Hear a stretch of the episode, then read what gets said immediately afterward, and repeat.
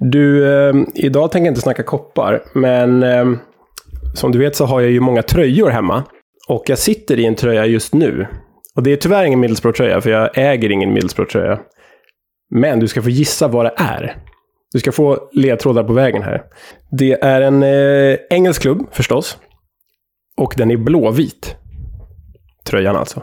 Blåvitrandig eller blåvit? Blåvit randig, kan jag väl säga. Det första jag kommer att tänka på, kanske konstigt nog, är ju Wiggen. det är otroligt att du tar det direkt. Var det Wiggen? Ja.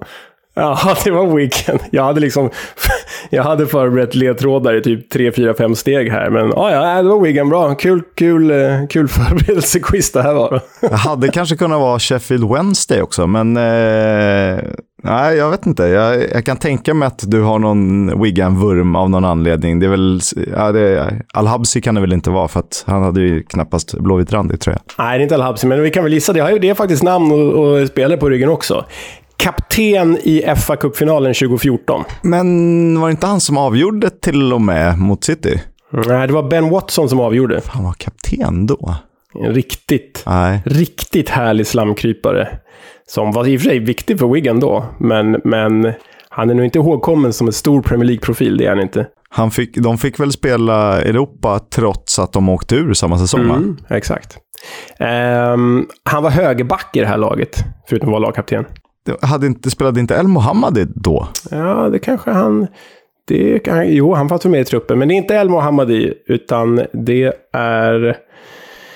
Ja, du. Äh, den är svår kanske. Ska, ska jag avslöja? Du får avslöja. Emerson Boys. Oj. Oj. Han, hade inte han till och med landsmän i, i truppen? Jag vet inte. Emerson Boys spelade väl typ för Barbados? Ja. Gjorde han inte det?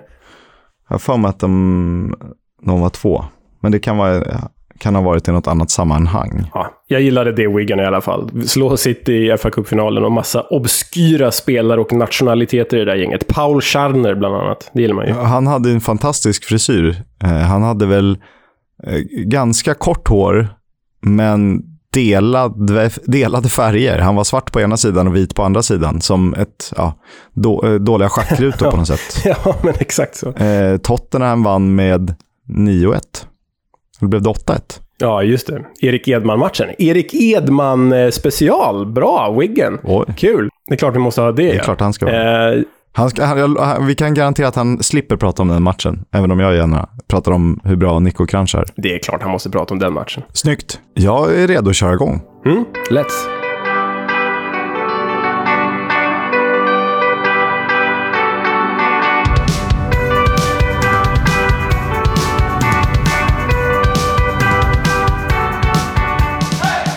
Det här är podcasten Footballs coming home. Vi pratar om Championship, vi pratar om League 1, vi pratar också om League 2. Eh, jag heter Oskar Kisk, med mig har jag i vanlig ordning Leonard Jägerskiöld Velander. Vet du vad jag har tänkt på? Eller inte tänkt på, vad jag kom på nu? Vi har ju pratat om eh, Keen Lewis Potter och liknande. Men du har ju också tre efternamn. Ja. Ja, nej, men bra. Leonard är ju bra. Det är ju som, eh, vad heter han, Ryan Leonard i Millwall va? Bra spaning, det har jag inte ens tänkt på själv. Du ser, även en blind höna. Fem plus spaning så här på, mor spaning så här på morgonen, snyggt. Eh, vi ska inte prata för mycket dubbel och trippelnamn, men eh, trippelnamnet Leo ska naturligtvis eh, prata. Eh, det har inte hänt så mycket på, på fotbollsfronten. Det har spelats lite League 1 och lite League 2, men det har varit landslagsuppehåll som ni säkert har koll på. Eh, därför kommer det säkert vara lite annorlunda avsnitt, men jag tänker väl kanske att vi börjar prata om omgången som gick slash landslagsuppehållet och se vad vi kan hitta för guldkorn där. Eh, först kanske vi ska nämna Team of the Month för augusti. Championship är det då vi pratar om. Och eh, de har ett samarbete med Who Scored och där har de tagit fram följande elva. Det är Bradley Collins, Barnsley-målvakten, mellan stolparna trebackslinje bestående av Aiden Flint i Cardiff, Rob Dickey från QPR och Dara O'Shea i West Brom. Sen har de Maxime Collin, Birmingham, Alex Mowat, Fabio Carvalho, Fulham, eller West Brom respektive Fulham alltså, och Sorba Thomas från Huddersfield. Och på topp en trio bestående av Chris Willock, QPR, Alexander Mitrovic, Fulham och Carlan Grant i West Brom. Det var månadens lag för augusti för i Championship. Det är väl inte mycket ord om det där gänget eh, heller. Man tycker väl baserat på vad vi har sett och vad vi har pratat om och det vi har läst så känns det ju som att alla de där spelarna har varit väldigt framstående. Det är en väldigt spektakulär backlinje med tre mittbackar som älskar att göra mål med Flint, Dicky och O'Shea. Så ja, nej, det är väl inte mycket ord om. Nej, sen blir det ju alltid lustigt när du ska ta ut ett veckans eller månadens lag eh, och sen basera lite på Alltså basera formationen efter spelar prestationer, för det är inte riktigt nej, så det ser nej. ut i verkliga livet. Eh, det hade varit ballar om IFL tillsammans gick ut och sa i våra, i våra lag ska det vara 4-4-2. Basta. Eh, men, men så är det inte riktigt. Så nu kan du liksom ha en, eh, en wingback och en högerytter. Fast högeryttern behöver nödvändigtvis inte vara det. Men, men så har de bestämt i alla fall. Och eh, sett till spelare så är det väl inte mycket att säga. Lee Nichols i Huddersfield, möjlig kandidat där uppe eller där bak i mål. Ja, ja, och sen Ryan Giles från Cardiff skulle vi kunna peta Maxim Collin på kanten där. Men ah, det är ett fint gäng. Jag tycker det, vi kan lämna det därhän. Det känns, det känns motiverat. Jag tänker att du får inleda, prata lite landslag kanske? Mm. Ja, men det speciella med omgången som var, det var ju som eh, eh du nämnde här, Oskar, att det var landskamper istället för The Championship. Eh, League 1 och League 2 kommer vi till strax. Men när man tar på sig landslagsögonen, eller landslagsluppen, så gör ju vi det i alla fall med IFL IFL-glasögon. Eh, så eh, vi har försökt liksom sammanfatta helgen som var, lite kortfattat, ur ett eh, Championship League 1 och League 2-perspektiv. Och det jag landade på först, den stora nyheten, det var väl i Englands seger mot Andorra med 4-0. Så startade Sam Johnston i mål, West Bromwich målvakt. Och han var alltså den första Championship-spelare att starta för det engelska landslaget sedan Jack Butland, då Stoke-målvakt, gjorde det 2018. Ehm, det var ju liksom Championship-rubriken i det laget, men Annars fanns det faktiskt flera fina inslag i den engelska truppen med spelare som har vandrat upp ur Englands lägre divisioner för att etablera sig på högsta nivå i Premier League eh, och även det engelska landslaget. Jag tänker på Kieran Trippier som, som varit i Barnsley och Burnley, Connor Cody med bakgrund i Sheffield United, Huddersfield och Wolverhampton. Tyrone Mings som spelat A-lagsfotboll för Chippenham, Ipswich och Aston Villa i de lägre divisionerna. Jude Bellingham med genombrottet i Birmingham förstås. Patrick Bamford som nu gör succé i Leeds, men dessförinnan harvat i Nottingham Forest, MK Dons, Derby och Middlesbrough.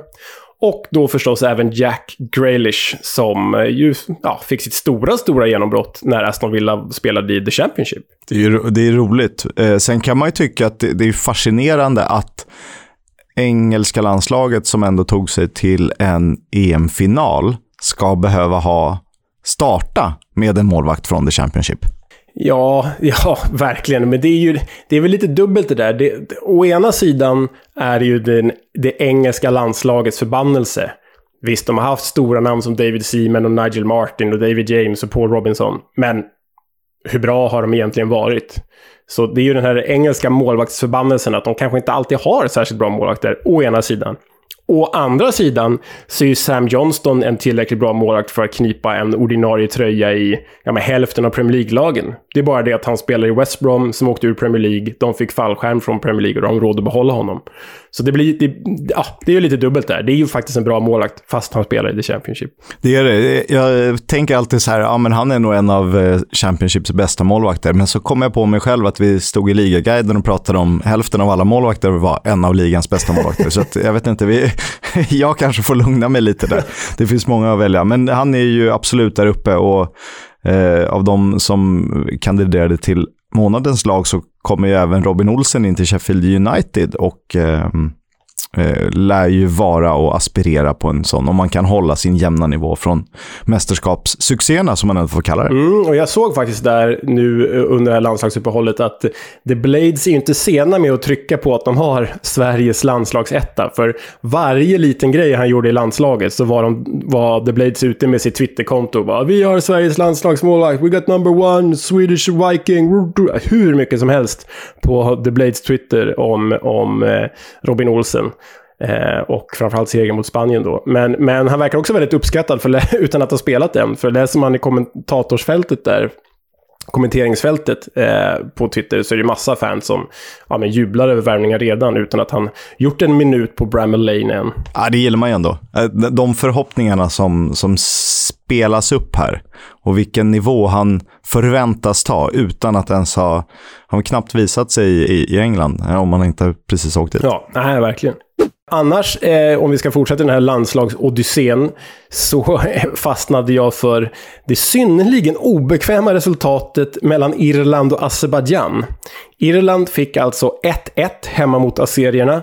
Eh, och eh, det känns ju i ärlighetens namn sådär. Man, man tänker ju kanske på Irland som Roy och Robbie Keane och, och en drös med Premier League-spelare, men så ser det inte ut idag faktiskt. I den här irländska landslagstruppen så är det, ja, det blir väldigt spännande för oss att följa, men det finns 12 spelare från Championship och League One, 8 Championship-spelare och 4 League One-spelare.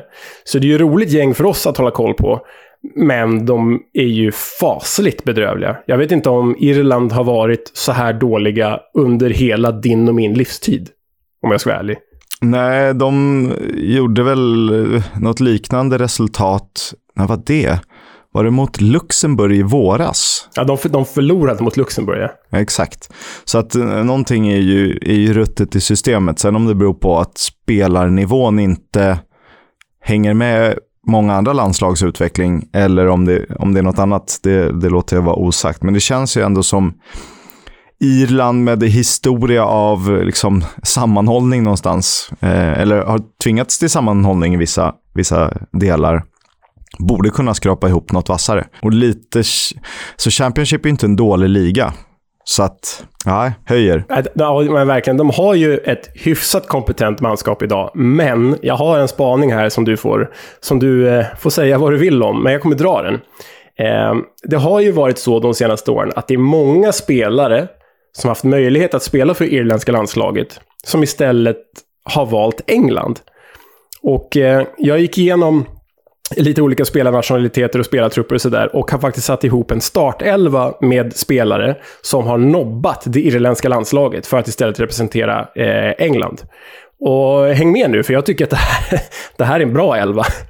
I mål, eh, Alex McCarthy, Southampton. Högerback, Kyle Norton, han är väl i Swansea. Mittbackspar, här är det starkt. Harry Maguire, som har irländska mor eller farföräldrar. Och Michael Keane, Everton. Och Michael Keane har ju alltså till och med spelat ungdomslandskamper för Irland, men eh, ändå valt att representera England. Vänsterbacken, svagast i den här uppställningen, John Flanagan, tidigare Liverpool-produkt som nu spelar i belgiska Charleroi. Sen kommer vi till mittfältet, Oskar. Det är tre man mittfält. Och där har vi då Declan Rice, West Hams ja, power dynamo, som till och med har gjort A-landslagskamper för Irland, men bara träningsmatcher. Så han kunde välja att spela för England ändå. Och utöver honom hittar vi på det här mittfältet James Madison, Leicester. Och Jack Grealish, som också gjort eh, ungdomslandskamper för Irland, men ändå valde eh, England. Och han är ju, ja, som ni vet, en firad superstjärna i Premier League idag. En trio på topp. Patrick Bamford i Leeds, skyttekung. Också gjort ungdomslandskamper för Irland, valde England. Newcastles Callum Wilson och, hör och häpna, Harry Kane, vars också mor eller farföräldrar kommer från eh, Irland. Det är en jävla elva det här, Oskar. Det är ju, låter ju som du eh, läser upp liksom lag eh, 9-11 i Premier League. Typ, en samling av dem. Kanske till och med lite bättre på sina positioner om vi kollar Madison, Rice, Grealish, Kane, Bamford, Maguire, Keane. Nu nämnde jag typ mer än halva startelvan. det här, jag skulle säga att det är typ ett topp 6-lag nästan. Det ja, det är, eh, jag ändrar mig till en eh, Europa League-slutspelsutmanare. Ja. Eh, ja, Irland hade ju mått bra av ett av de här namnen. Nu, nu är det elva, varav tio av dem är ju ja, bra och, och, åtta av dem är ju ruskigt bra, eller sju av dem. Så, äh. Men och, om man kollar på det så är det ju också spelare som har fått spela för England, eller till och med varit tongivande, om vi talar Grealish, Rice, Kane åtminstone. Och Wilson och Bamford har ju spelat. Maguire också för den delen, gjorde ju ett jättefint mästerskap i somras, trots alla, vad många tycker. Ja, ja men så är det. Det, det. det engelska förtrycket gentemot grannarna i väst, det sprider sig även ner på ända ner på fotbollsplanen. På tal om förtryck, Belarus mötte Wales. Bra övergång.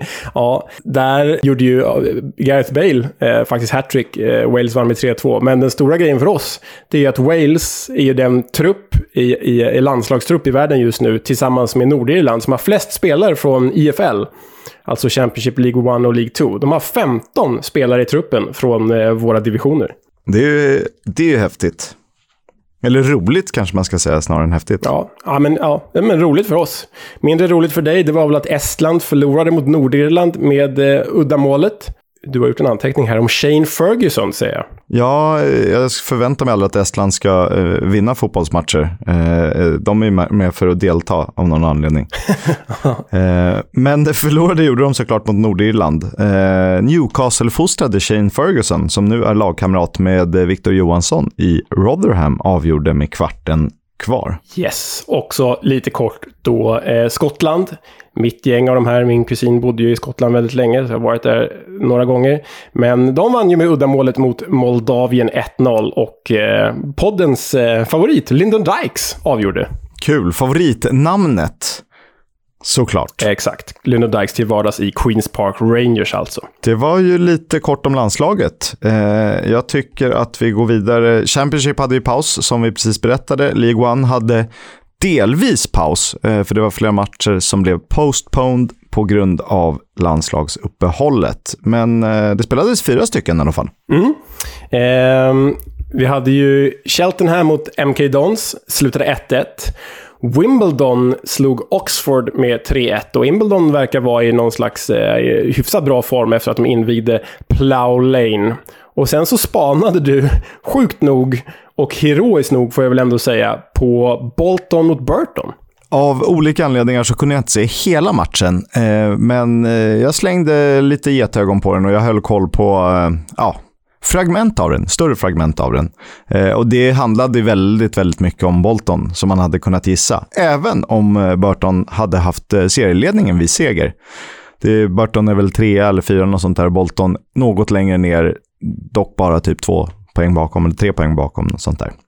Det var 75-25 i bollinnehav, 25-10 i avslut, varav 5-1 i skott på mål. Bolton var alltså hemmalag. Dessutom hade de en boll inne och den går absolut att diskutera. Jag tycker att den här podden kanske inte är rätt forum för det, men Bolton har en spelare som står offside när skottet avlossas. Jag tycker inte att han påverkar spelet nämnvärt, men han är ändå i trakterna kring försvarare och målvakt. Och även om eh, Burtons målvakt Ben Garrett inte hade kunnat nå bollen så är han ju där och stör och det är en definitionsfråga. Så att jag kan förstå båda sidor. Men Bolton gjorde mål, firade, Burton-spelarna var tokiga, eh, domaren sprang ut till sin assisterande kompis vid sidlinjen och eh, vinkade för offside helt enkelt. Nu vet ni det. Om man gillar expected goals så hade den här matchen slutat 1,84 mot 0,43. Eh, Bolton är väl många nostalgiker, inte bara jag som vurmar för. Man, man har ju JJ och Kocha halvfärskt i minnet. Men, men eh, Burton är väl ganska profilstarkt. De har väl Jimmy Floyd Hasselbank som tränare, va? Ja, sen har de Borthwick Jackson på någon form av sittande mittfältsposition. Och sen den här gamla Chelsea-talangen, va? Som vi nämnt i tidigare avsnitt, Michael Mancien också. Exakt. Jag såg inte honom på planen igår. Uh, okay. Vad heter han då? Eh, Connor Shaughnessy. är också ett namn man har eh, sprungit ja, förbi. Irländsk figur. Exakt. Okay. Tyckte det var, eh, det är dumt att säga förhållandevis låg kvalitet, men jag tyckte kanske inte att det var det bästa jag hade sett eh, i, på de här nivåerna. Du kan ju ändå se en fa Cup-match tidig, en tidig runda och bli lite fascinerad. Jag tyckte det var lite Ja, just igår låg kvalitet, men de kanske hade haft en bender i söndags eller liknande. Eh, annars med svenska ögon, svenska ögon från, från eh, League One-omgången så fick vi faktiskt en svensk matchhjälte i Accrington Stanley som slog Shrewsbury med 1-0. Ja, Joel Mombongo. Eh, ni har säkert sett Klippet på hans mål det finns eh, via vårt Twitterkonto EFL-podden om ni är intresserade av att se hur det såg ut. Eh, och Accrington är två i League One, strax bakom Sunderland. Det är bara målskillnad som skiljer eh, i väntan på Sunderlands nästa match som de har att spela. De har en till godo alltså. Och det, det är ju lite kul. Mumbongo är alltså inlånad från Burnley. Eh, och hamnar då i Accrington Stanley som ju är, ja men det är ju lite av en sandsaga får man väl ändå säga. Eh, Accrington kommer ju från Lancashire i ett väldigt litet samhälle och har en väldigt liten arena. Wham Stadium, som inte har med George Michael att göra, eller bandet. Men Wham Stadium tar eh, drygt 5000 åskådare. Och Accrington Stanley gick alltså upp i League One så sent som säsongen 2018-2019. Och då var det deras första säsong i tredje divisionen sedan 1959-1960. Det är ganska lång tid däremellan. Det är, det är så lång tid tillbaka till och med Tottenham kunde vi, vinna ligatitlar då. Ja, exakt. Och eh, Accrington Stanley eh, ligger ju alltså och nosar på topposition som Oskar sa. Och de, trots att de då har näst minst värderad trupp i hela League One och en av ligans minsta budgetar överhuvudtaget. Utöver att då kanske göra sin claim to fame nu genom eh, Joel Mumbongo så är de annars mest kända för eh, den här mjölkreklamen som eh, spreds i Storbritannien på slutet av 80-talet, tidigt 90-tal. Got any lemonade? He wants.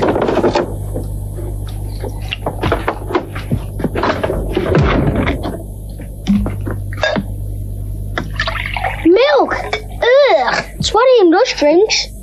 Ian Rush? Yeah, and he said if I didn't drink lots of milk when I grow up, I'd be good enough to play for Accrington Stanley. Accrington Stanley? Who are they? Exactly. Now get off! Give me some! Get off! Det, det, är lite så jag känner. Jag får väldigt starka football manager-vibbar. Att man, det är lag som man alltid har vetat vad de har hetat, men du har inte behövt ha någon större koll på, på spelartrupp eller liknande. Det finns ju, det finns ju ett gäng sådana. Vi, vi ska inte rabbla alla, men eh, just Accrington Stanley är ett sånt lag. Cheltenham också.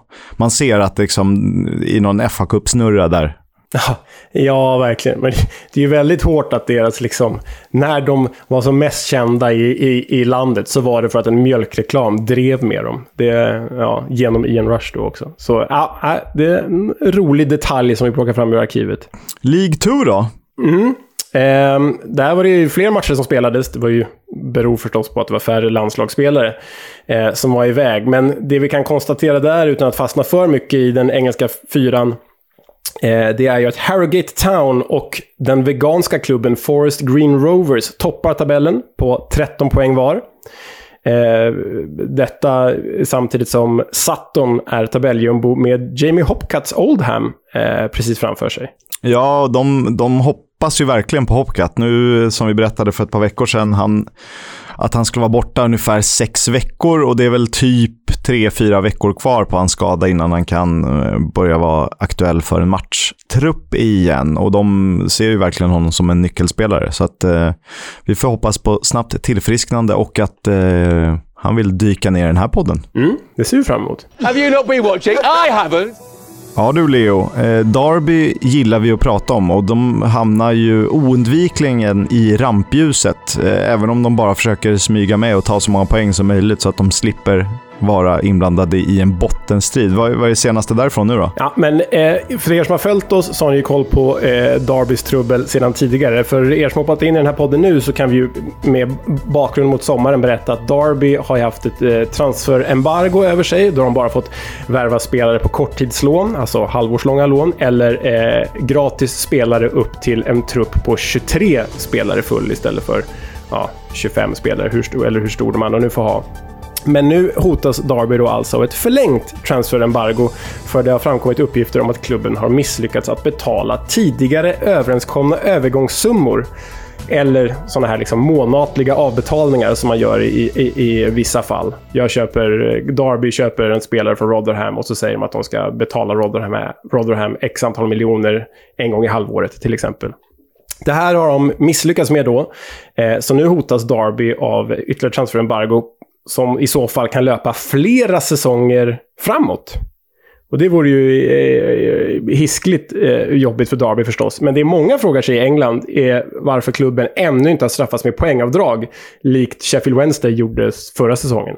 De har ju faktiskt fått poängavdrag. Tre poäng. Men eh, jag såg att det blev eh, uppskjutet. Eh, det är nämligen så att Eh, ja, Sheffield Wednesday fick väl samma nu också. De fick väl sex poäng. Eh, deras eh, poängavdrag blev suspended och de har till 30 juni 2022 på sig att betala in. Annars träder det här poängavdraget i kraft. Eh, så det är väl, man kan väl säga förlängt, någon slags orosmoln som eh, vilar över dem. Vi får återkomma hur det går för dem. Ja, äh, det här får, det här får ju följa. Det som, det som är intressant, som man tar till sig kritiken från England, det är ju att de ändå behandlas väldigt snällt. Nu har de ju då fått ett poängavdrag som jag hade missat uppenbarligen, men de har fått ett poängavdrag. Men först nästa säsong. Varför får inte poängavdraget nu? Kan man ju fråga sig. Eh, ja, det här är ju en följetong vi får eh, eh, ja, men följa upp och följa med i. Annars är ju den stora nyheten att lyssna på den här allitterationen. Boros Buck Bola BBB. Alltså Middlesbroughs mitt, eller vänsterback Mark Bola har åtalats av the FA för en tweet som han skrev för snart 10 år sedan, när han var 14 år gammal. Eh, tweeten ska ha varit nedlåtande mot folk med en specifik sexuell läggning. Och ah, du och jag har ju diskuterat det här redan liksom off eh, inspelning. Men det är ju väldigt speciellt detta. Vi, vi, ska väl börja med, innan vi går in på den här diskussionen, vi ska väl börja med att säga att vi tycker det är jättebra att i FA har lagar och regler för hur spelare får uttrycka sig på sociala medier. Man kan inte skriva vad som helst helt ansvarslöst. Man kan inte eh, eh, ja, men vara nedvärderande mot, mot eh, eh, kvinnor eller etniciteter eller folk med sexuella läggningar. Det, det, får man absolut inte vara och ska straffas därefter. Men det vi har fastnat vid här är att han kan straffas för något som han skrev när han var 14 år gammal. Det är ju lite speciellt. Eller? Ja, alltså grundproblemet är ju vad han har skrivit. Det är ju liksom, och det måste man komma ifrån. Där, eller han måste komma ifrån det, eller alla måste komma ifrån det. Eh, man ska inte uttrycka sig på det sättet. Det hör inte hemma i den här fotbollsvärlden, absolut inte. Men hur, det blir ju, som vi sa, någon slags prejudikat. Vad, vad händer fortsättningsvis och hur långt kan man granska? Det finns ju... Man vet ju själv vad man har skrivit för tio år sedan. Nu har jag absolut inte skrivit något i linje med det som han uppges ha skrivit. Men man mognar ju både psykiskt och i sitt språk mellan år 14 och år 23. Eh, och han hade förmodligen inte uttryckt sig på samma sätt idag, eh, om han ens har sociala medier kvar. Och det har man ju sett även i Sverige att spelare har eh, tyckt till om andra klubbar. Sen blir de klar för den klubben och det är inte i närheten av lika allvarligt, men det är fortfarande Eh, vi kanske ska införa datorkörkort igen. ja, men det är, lite, det är lite där man landar. Nej, men alltså, det är ju... Hade Mark Bola uttryckt sig så här idag på sociala medier, då, då är jag till och med för en avstängning. Att då ska han inte få spela på x antal matcher. För det, det, är ju, det är ju hemskt det han har skrivit. Det är hemskt. Men det är också i mina ögon skillnad på en 14-åring som gör det och en 23-åring som gör det, som du är inne på. Det hinner hända någonting där, förhoppningsvis, i människan i fråga. Nu känner varken du eller jag Mark Bola, så alltså. han kanske är lika trångsynt idag. Eller så har han förhoppningsvis utvecklats. Det kan inte vi svara på. Och det är bra att regelverket finns, men man borde kanske ta i beaktande att det här skedde när han var 14 år gammal och inte 23 år gammal som han är idag. Ja, och det, på något sätt, det är ju en, en eh, liksom, samhällsdiskussion. Förr i tiden kunde folk bygga hus när de var 16 år. Idag kan man knappt eh, koka kaffe. Men du tvingas ta ansvar för dina handlingar tidigare idag. Eller de lever kvar för eftervärlden på ett annat sätt i och med sociala medier och eh, vad nätet har gjort senaste ja, vad ska man säga då, 20 åren eller 25 åren. Eh, nu låter jag som en eh, gubbe, men det får jag väl vara då. Jag tycker att det är svårt. Ska de straffa honom? Okej, ska de plötsligt gå in och leta i folks telefoner då, vad som har skrivits hela tiden. Hur, hur långt ska det här sträcka sig? Ja, nej men det, det, det, vi, har, vi, ska väl säga, vi säger väl så här, vi har inte ett självklart svar på det här och vi är ju för regelverket i grunden när det handlar om saker som sker här och nu. Och vi är för att, att man faktiskt sätter stopp för den här typen av uttryck och, och, och ja, men förtryck egentligen. Det är ju ett förtryck att, att skriva så som Mark Bola gjorde.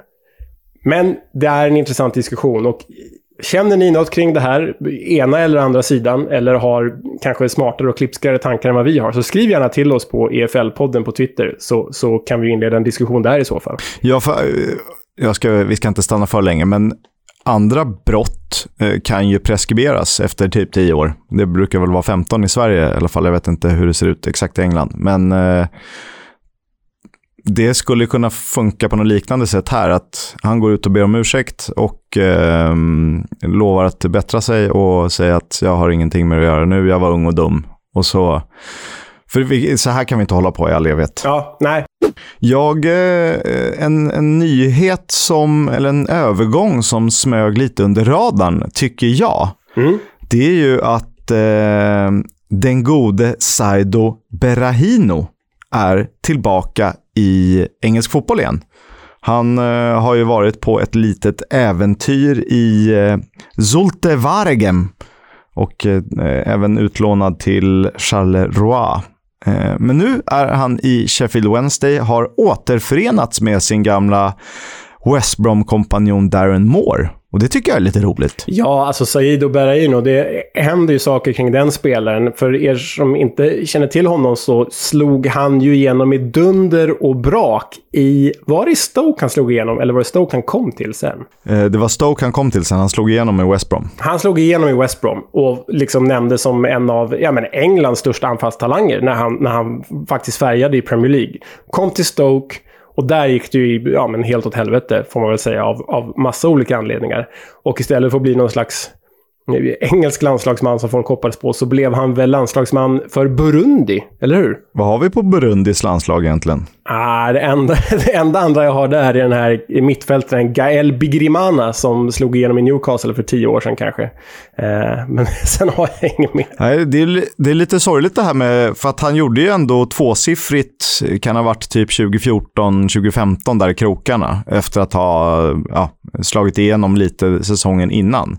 Och då bevisar han, där och då höll han ju för nivån. Och nu gör han ju inte mycket mål. Nej, nej, alltså misslyckas man i Sote Vargem och Charleroi i belgiska ligan, då, då kanske det är League One som är platsen för honom. Men vi hoppas ju förstås på att det ska gå bra för Saido Berraino och Sheffield Wednesday. Det är en klubb vi gärna ser högre upp i systemet och Saido Berraino drar ju med sig rubriker. Så ja, det är en kul övergång. Den gillar vi. Det är ju eh, så med spelare, det vet man ju själv. Har du, en, har du förtroende från en tränare och känner du förtroende för en tränare så är det ju lättare att prestera bättre och, och sänka axlarna och, och göra jobbet än om du ja, spelar under en manager som kanske inte riktigt ser dig som given på det sättet. är min upplevelse i alla fall. Mm. Ja, jag håller med.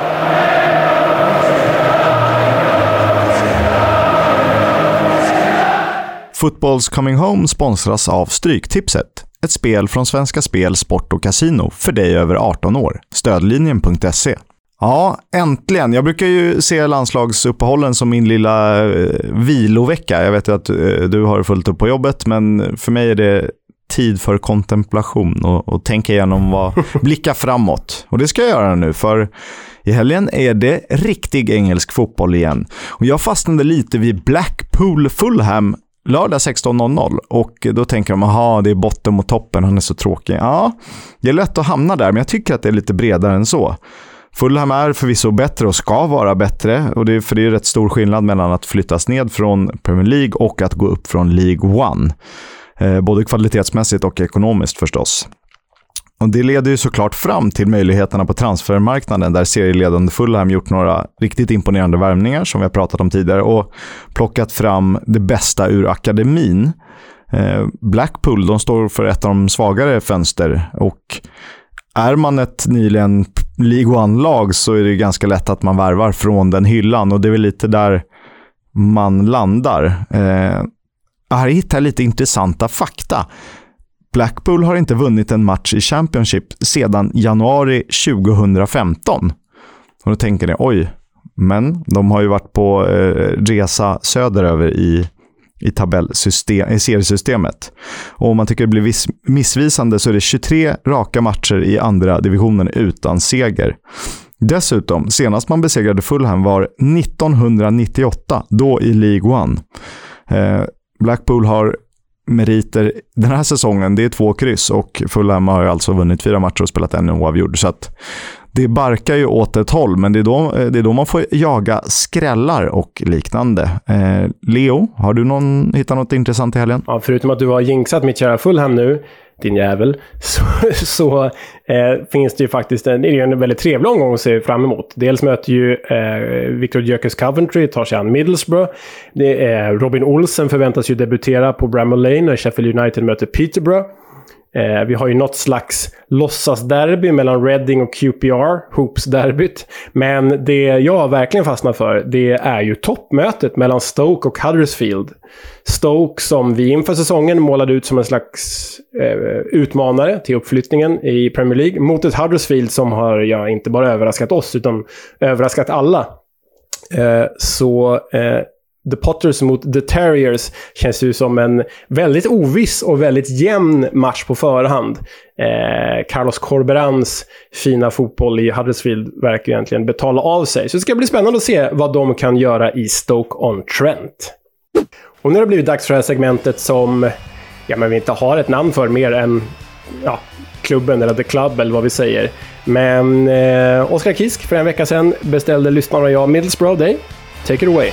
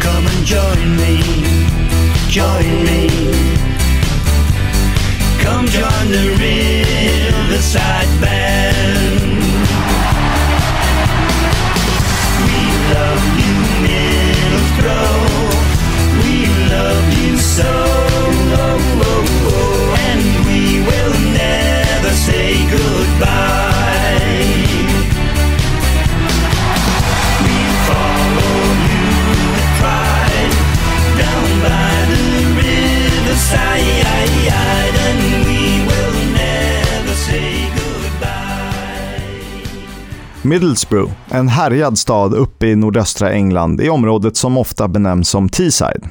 Ska man vara helt korrekt ligger staden i grevskapet North Yorkshire och i regionen North East England. På 1800-talet blev hamnen vital för staden med kol och stål som viktiga handelsvaror. Och för att sätta en siffra på industrialiseringen.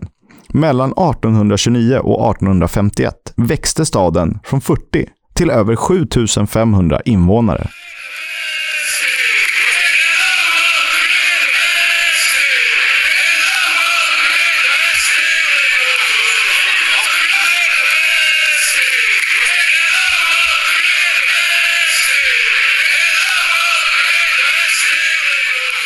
Och hur spännande jag, och även du Leo, tycker att det är med både historia och geografi, så ska vi inte fastna där. Men på tal om att fastna.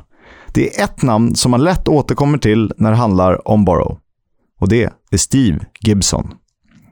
Han föddes 1958, växte upp i Park End i stadens östra delar och blott 21 år gammal blev han arbetsråd i kommunen och mindre än två år senare lånade han 1000 pund av sin pappa för att starta företaget Bulkhall Limited. Ett företag som transporterar vätskor och gaser. Företaget eh, växte globalt som ni säkert kan gissa och år 2019 var omsättningen närmare 3 miljarder svenska kronor.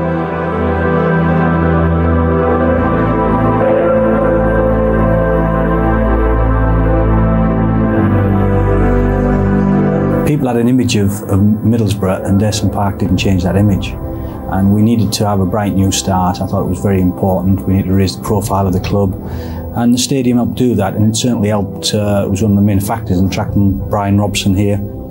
And with Brian in the stadium, it gave us a momentum that enabled us to attract Janino and others, and it gave the club real momentum. Nu undrar ni säkert, vad har Steve Gibson med Middlesbrough FC att göra?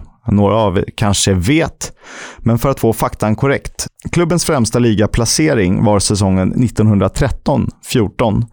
Alltså väldigt, väldigt länge sedan. Det är, det, är, det är extremt länge sedan. Det är, det är före första världskriget. Ja, då blev man trea i Division 1 och jag har väl kanske alltid sett Middlesbrough som en större klubb än vad man egentligen är prestationsmässigt. Men det, kan ju bero på att man, de var ett av de coola lagen när man växte upp. Men eh, vi ska sakta lite i backarna. Eh, Steve Gibsons resa med Borough började som ung pojkspoling på Airsom Park, där han och bästisen Chris Kamara, av alla människor, såg sitt MFC tillsammans. Chris Kamara är alltså Middlesbrough-fan ursprungligen. Det hade inte jag på. Nej, och han har bara representerat Middlesbrough på lån. Eh, men han sa att det var en av hans lyckligaste stunder i livet, för att han drömde alltid om att spela i Middlesbrough och i Leeds eh, som liten kotte. Mhm. Det kan vi bara säga till våra lyssnare här. Alltså, om ni inte vet vem Chris Kamara är, så YouTuba. Ni eh, kommer ha väldigt roligt åt eh, den mannen. But for who, Chris Kamara? Exakt. Eh, 1984, då var han endast 26 år gammal. Då blev Gibson klubbens yngste styrelseledamot någonsin. Det här var under en period när Middlesbrough FC hade stora ekonomiska bekymmer. Och det gick så långt att man i april 1986 tvingades låna 30 000 pund av PFA, alltså Professional Footballers Association, för att kunna betala löner. Föga hjälpte det då Borough åkte ur andra divisionen och en konkursförvaltare sattes in. Dessutom låstes grinden till Airson Park. Och för er som följer oss på Twitter, EFL-podden, så finns det en bild när Steve Gibson har öppnat låset. Där och då behövdes 350 000 pund för att få delta i Football League och klubben var verkligen på ruinens brant. Men Steve Gibson fanns. Ett konsortium med Gibson i spetsen och Colin Henderson, Graham Fordy, Reg Corbridge och Henry Moskowitz vid hans sida räddade klubbens existens med 10 minuter innan tidsfristen löpte ut. Och det var då låset knipsades upp. Men man fick inte spela på Harrison Park för att den inte var redo för spel.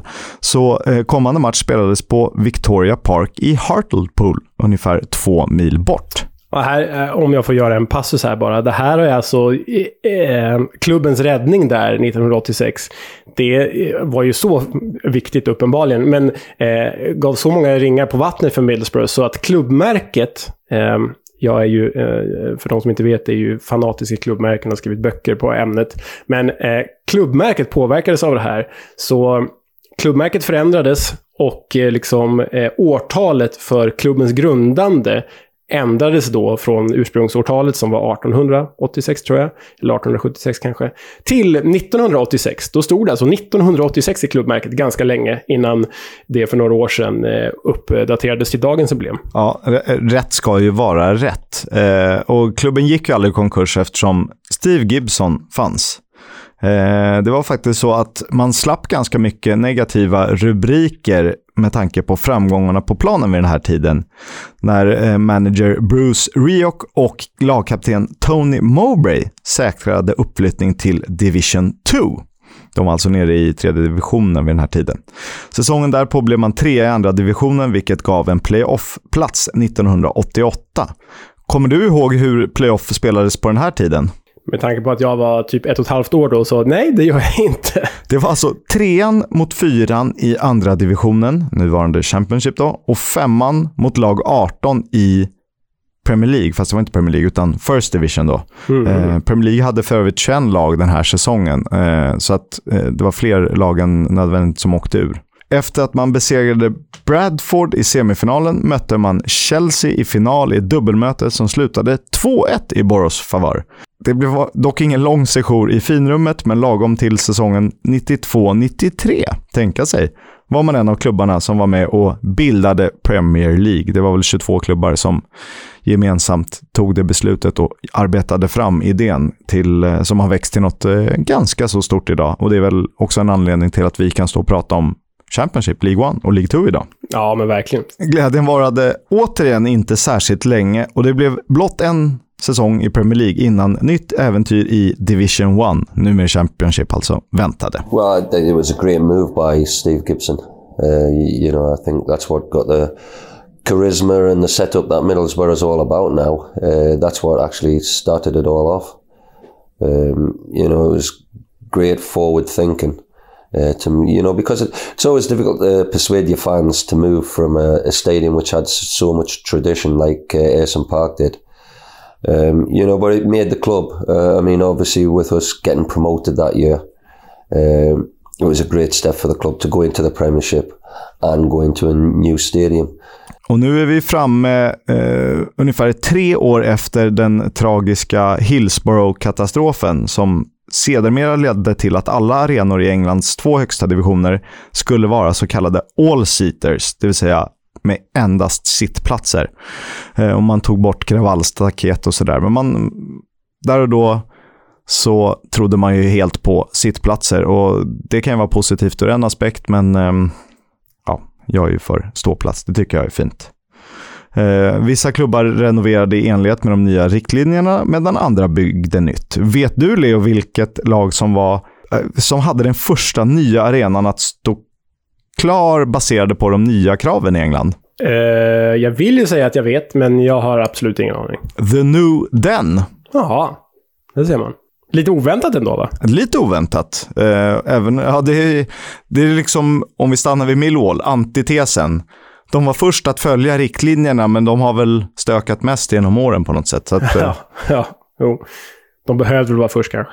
Exakt. Eh, Middlesbrough själva hävdar att Riverside Stadium var först med att anpassas helt efter denna Taylor Report. Eh, det var alltså Lord Taylors eh, granskning av arenaproblematik som ledde fram till allt detta.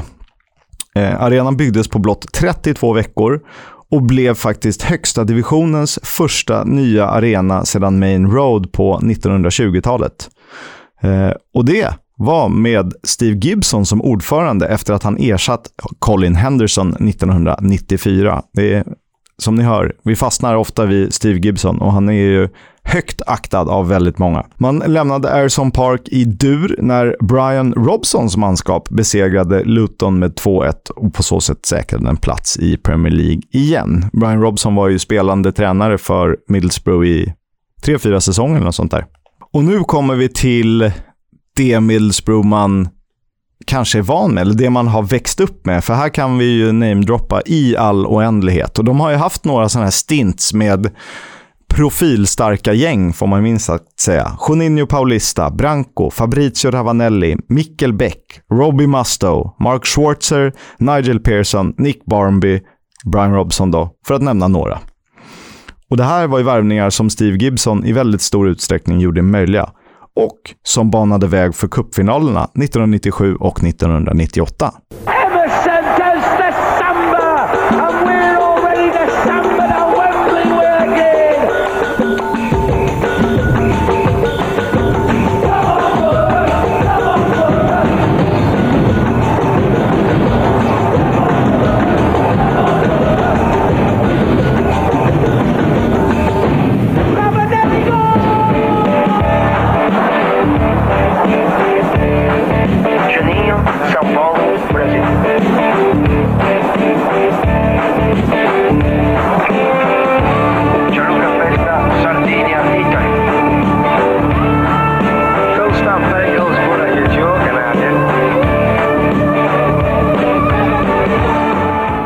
6 april 1997, ligacupfinal. Leicester Middlesbrough på Wembley.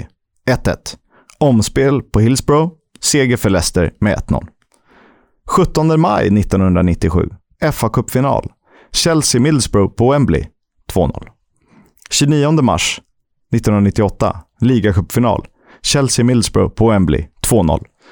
Tre raka finalförluster inom loppet av typ 358 dagar eller något sånt där.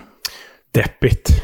Ja, det är mörkt. Det, det passar ungefär med stadens ganska gråa känsla, även om jag gärna själv åker dit. Det blev dock en titel, men den kom inte förrän 2004. Det var ligacupen man vann efter seger mot Bolton. Och det var ju Viduka och Hasselbank och company som eh, löste det och tog sig till Uefa-cupfinalen 2006. Där man föll tungt mot Sevilla, såklart. Eh, och sedan säsongen 2009-10 har man tillhört The Championship, så när som på en säsong i Premier League. Och den kommer ju mest att handla om eh, spanska stjärnvärvningar och ett eh, tveksamt sammansatt lagbygge. Typ Alvaro Negredo. Antonio Barragan, Victor Valdes och så vidare och så vidare. Ja, Valdes var det. Det är otroligt. Ja, men, här- vill jag fastna lite om det, om det är okej för dig. För eh, det är något speciellt med Middlesbrough. För de, de nämns ju i den här liksom, eh, industristadstridenten där uppe i nordöst med Middlesbrough, Sunderland och eh, Newcastle. De nämns ju som det tredje hjulet och den fula ankungen. Och då vet vi, i alla fall alla vi som har liksom varit i eller sett Sunderland till I Die, att Sunderland är fan inte vackert, men Middlesbrough är ännu värre. Och då undrar man, hur fasiken hamnar Juninho Paulista, Fabrizio Ravanelli där, typ samtidigt? Och sen då den här, det är väldigt lätt att mm, minnas tillbaka på det fina Middlesbrough och, och, och drömma om dem och känna nostalgi kring dem. Men jag känner fasiken ännu mer nostalgi för det här 2006-gänget. Med, med anfallarna som du nämnde, Jimmy Floyd Hasselbank och Mark Viduka. Finns det ett starkare anfallspar i världshistorien, frågar jag mig. Men även med spelare som Gaiska Mendieta, Budwein Semden, Fabio Rochenbach, eh, Ugo Ehiogu. Alltså, man förstår att vissa spelare hamnade där, men vissa, för det är ju helt ofattbart att Gaiska Mendieta sprang omkring sina sista säsonger i karriären på Riverside. Det, det är ju san, sanslösa spelare på en ganska obskyr och mörk och bitter plats i nordöstra England. Gaiska Mendieta, eh, jag bara tänker på hans straffar. Det är liksom, det är balsam för ögonen att se. Han väntade så länge så han hade redan hunnit skjuta och sen ändrade han på något sätt riktning och bara placerade in den. På, om målvakten kastar sig, ja, men då smekte han in den i mitten. Ja, det är oerhört vackert. Men Juninho Paulista är ju stor, stor ikon i Middlesbrough. Och han har ju också sagt att eh, I wish I never left Middlesbrough. För andra Ja. äventyr. Jag såg faktiskt nyligen att det kommit att han har släppt, eller har släppt en bok om honom i Middlesbrough. Den borde man nästan, borde man nästan eh, läsa faktiskt. Eh, och, och, och jag- ska låta dig berätta klart om, om Middlesbrough. Jag blir bara så engagerad när det kommer till det här 05-06-gänget. För jag såg faktiskt i morse, dagen som vi spelade in, så såg jag att Massimo Maccarone italienska anfallaren som var, ja, men han var tredje anfallare i det här Middlesbrough. Bakom Viduka och, och, och Hasselbank. Han fyller år idag. Och det var ju faktiskt ganska mycket han som, som liksom sköt Middlesbrough till den där uefa kuppfinalen Bland annat genom att, att eh, göra mål mot rumänska Stoja Bukarest. Och då lät det så här. But here's Stewie Downing. Downing then. Downing running beyond the fullback. Whips a great looking ball in. Header.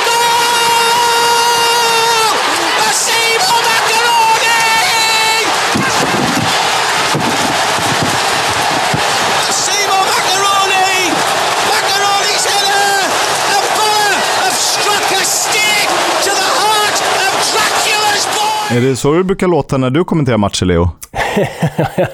ja, jag, ön- ja, jag önskar det. Den som ändå fick kommentera Massimo Macaroni Middlesbrough-tröja. Oj, oj.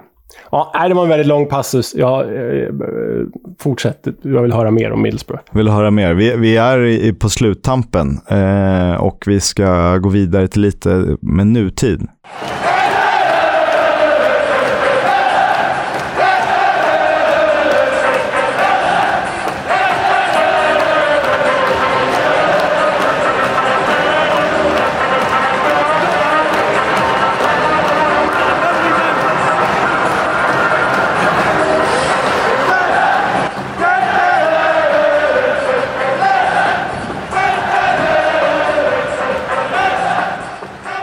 Där ramsan känner man igen från flera olika platser. Den är ju knappast unik för Middlesbrough. De har den dock som eh, någon form av inmarschlåt. Om, men det är ganska mycket att kalla den inmarschlåt. Eh, QPR brukar köra den när de gör mål. Nu är det faktiskt så att poddfavoriten Neil Warnock leder laget på planen och Steve Gibson fortsätter att vara omtyckt ordförande och majoritetsägare som får styra sitt älskade Borough. Gibson har ju fått Freedom of Middlesbrough och blivit OBE för sina insatser för klubben och för staden. Och det lär behöva fortsatt arbete med just staden, då den 2020 hade högst ökning av barnfattigdom i hela England. Fy fan, deppigt. Rooney, instant control. Fancies his chances. Oh,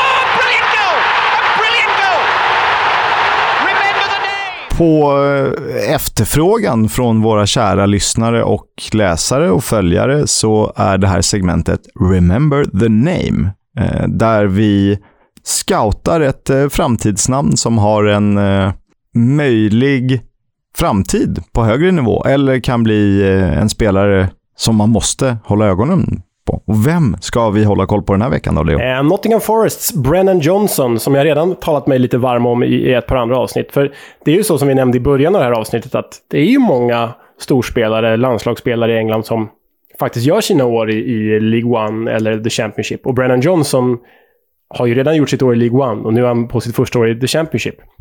Men det är ju så här att hans klubb, Nottingham Forest, de värvade 10 spelare i somras. Det var alltså innebar att de då hade värvat 77 spelare sedan sommaren 2018.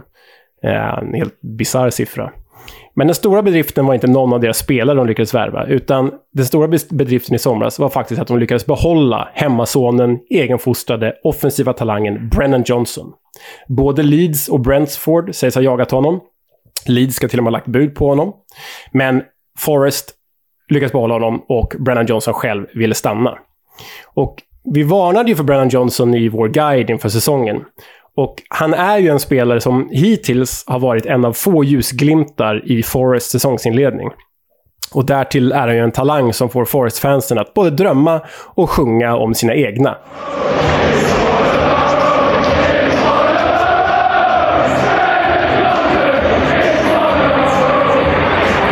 Och i en sån här Remember the name, eller scoutrapport, eller vad vi ska kalla det, så bör vi väl inledningsvis förklara att Brennan Johnson, han gör sig bäst som en offensiv mittfältare, centralt spelande bakom anfallaren, eller ibland ute på kanten. Och anledningen till att den här 20-åringen har fått så stort förtroende under säsongen i, i Chris Hutons Nottingham Forest, det är hans stora succé i Lincoln City i League One förra säsongen. 10 mål på 40 matcher blev det då och snudd på uppflyttning för The Imps. Brennan Johnson väldigt hyllad där alltså. Um, idag, fem matcher in i säsongen, har han redan bidragit med en framspelning i premiär mot Coventry och ett mål. Och målet kommer ju faktiskt i derbyt mot Derby i senaste omgången. Burn confirmed it. Fourth yellow card of this game. And it's going to come through. It's Johnson! It's 1 1! What a time to strike your first Forest goal! And the away end has erupted with noise!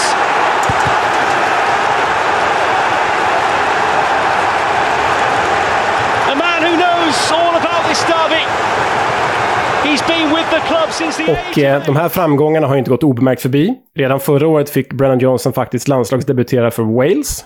Och nu, under detta uppehåll, har han faktiskt startat både mot Finland och Belarus. Något som fick självaste David Beckham att höra av sig på Instagram till Brennan Johnson.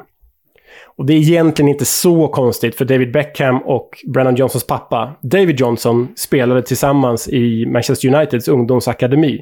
Båda var nämligen del av The Class of 92. Men medan David Beckham blev den han blev, så blev David Johnson istället en stor stjärna i Ipswich och just Nottingham Forest. Även landslagsman för Jamaica. Men Brennan Johnson, som kunde välja både Jamaica och England, han valde istället Wales. Eh, och han har nu ett kontrakt med Nottingham Forest som löper ut 2023. Så håll koll på honom. Vi kommer definitivt göra det. Ja, jätteroligt med eh, talanger att hålla koll på. Vad, vad tror du om hans framtid? Vad tror du nivån är efter, av det du har sett? Ja, alltså... Nu har jag sett två matcher med Forest den här säsongsinledningen och sen highlights från den här säsongen och förra säsongen. Jag är ju liksom inte man nog att bedöma en potential så, men om jag skulle tippa så tror jag att vi har en Premier League-spelare i vardande här. Det tror jag absolut. Och det, det finns ju något väldigt vackert med spelare som går genom systemet. Som, det är klart det är häftigt med en, eh, ja, vi tar Harry Kane som exempel, som bara tillhör Tottenham hela karriären, förutom lånen då. Eh, och nu får ösa in mål för sin boyhood club. Men det är rätt läckert med de som gör vandringen. Eh, som tar stegen i League 2 och League 1 och via Championship och sen landar de någonstans i Premier League och så funkar det eller så funkar det inte. Jag tycker det är, eh, det är hedervärt ändå. Ja, men det, det, det håller jag med om. Det önskar att vi fick se ännu fler sådana spelare som faktiskt lyckas ordentligt även uppe på högsta nivå och inte bara fastnar där likt en Ricky Lambert, typ. Vi gillar ju våra Jordan Rhodes-karaktärer annars. Det gör vi, verkligen. We'll have a chat about the fucking game. About your game, last few months, last few weeks. Fucking character. Fucking hell. Veckans Warnock är eh, ett av våra favoritsegment såklart. Eh, Den här veckan har vi tittat lite i historieböckerna fast vi har inte kommit så långt tillbaka i tiden. Eh, Typ ett och ett halvt år. Då satt Neil Warnock i Sky Sports eh, studio och skulle hålla koll på Newcastle mot Burnley. Det var februari, mars, jag tror det var slutet av februari 2020. Och eh, när han skulle få kommentera matchen till sina kära studiokollegor, då lät det så här. Let's go back to St James's Park. What's happening, Neil? Not much. Uh, I have never seen Neil Warnock as quiet as that. Have you? not in the dugout, not on the touchline. I was really not on this show. Sorry, I was really enjoying it then. I was really, I really got into it. I turned the sound up. The most exciting thing for me during the afternoon was the chicken and mayonnaise sandwich, mm. Jeff. That was about the only thing that, that I thought was worth, you know what I mean? Worth talking about. I But it's a good job you didn't have the BLT because normally that's just an LT without the B. Yeah. So thank yeah, thanks for asking me to come from Cornwall today. It's uh, you know I really enjoyed the excitement. Ja, nej, men man, eh, man upphör ju aldrig att älska, hata och förvånas över Neil Warnock. Men eh, lika väl som han passar som en sur och arg och tjurig tränarjävel, lika mycket som han passar som det, lika lite passar han ju som att vara expert i en tv-studio, märker man ju här. Ska vi sätta en målsättning så att alla hör? Vi vill ha med Warnock i det här programmet exklusivt eh, förr eller senare. Lyckas vi med det, då är vi färdiga. Då är det... Då är det ja, gärna. I slutet av regnbågen finns eh, guldet, eller vad brukar man säga? Guldet finns i regnbågens slut. Ja, exakt. Och med det så var vi väl klara idag, eh, Oskar. Eh, det är väl en sak egentligen som vi alltid glömmer bort. Och det är att du ska ge mig en utmaning till nästa vecka. Vad, eller vem, eller vilken klubb ska jag berätta om? Oj, oj, oj, oj, oj, oj. Det är ständigt detta funderande och utmanande. Vi har ju... Vi har ju gjort några klubbar. Vi har gjort QPR och vi har gjort Millwall och vi har gjort Middlesbrough. Vad ska vi hitta för roligt idag? Jag tänker så här. Att du ska få prata om Coventry City. Uff.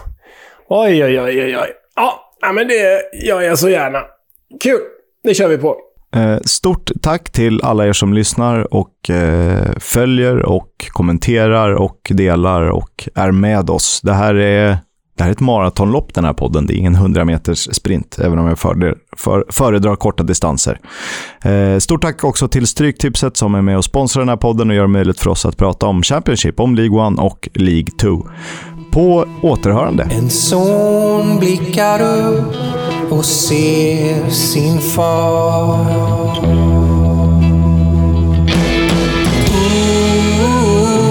Upptäckta vägar, de han tar. När det regnar kallt och ibland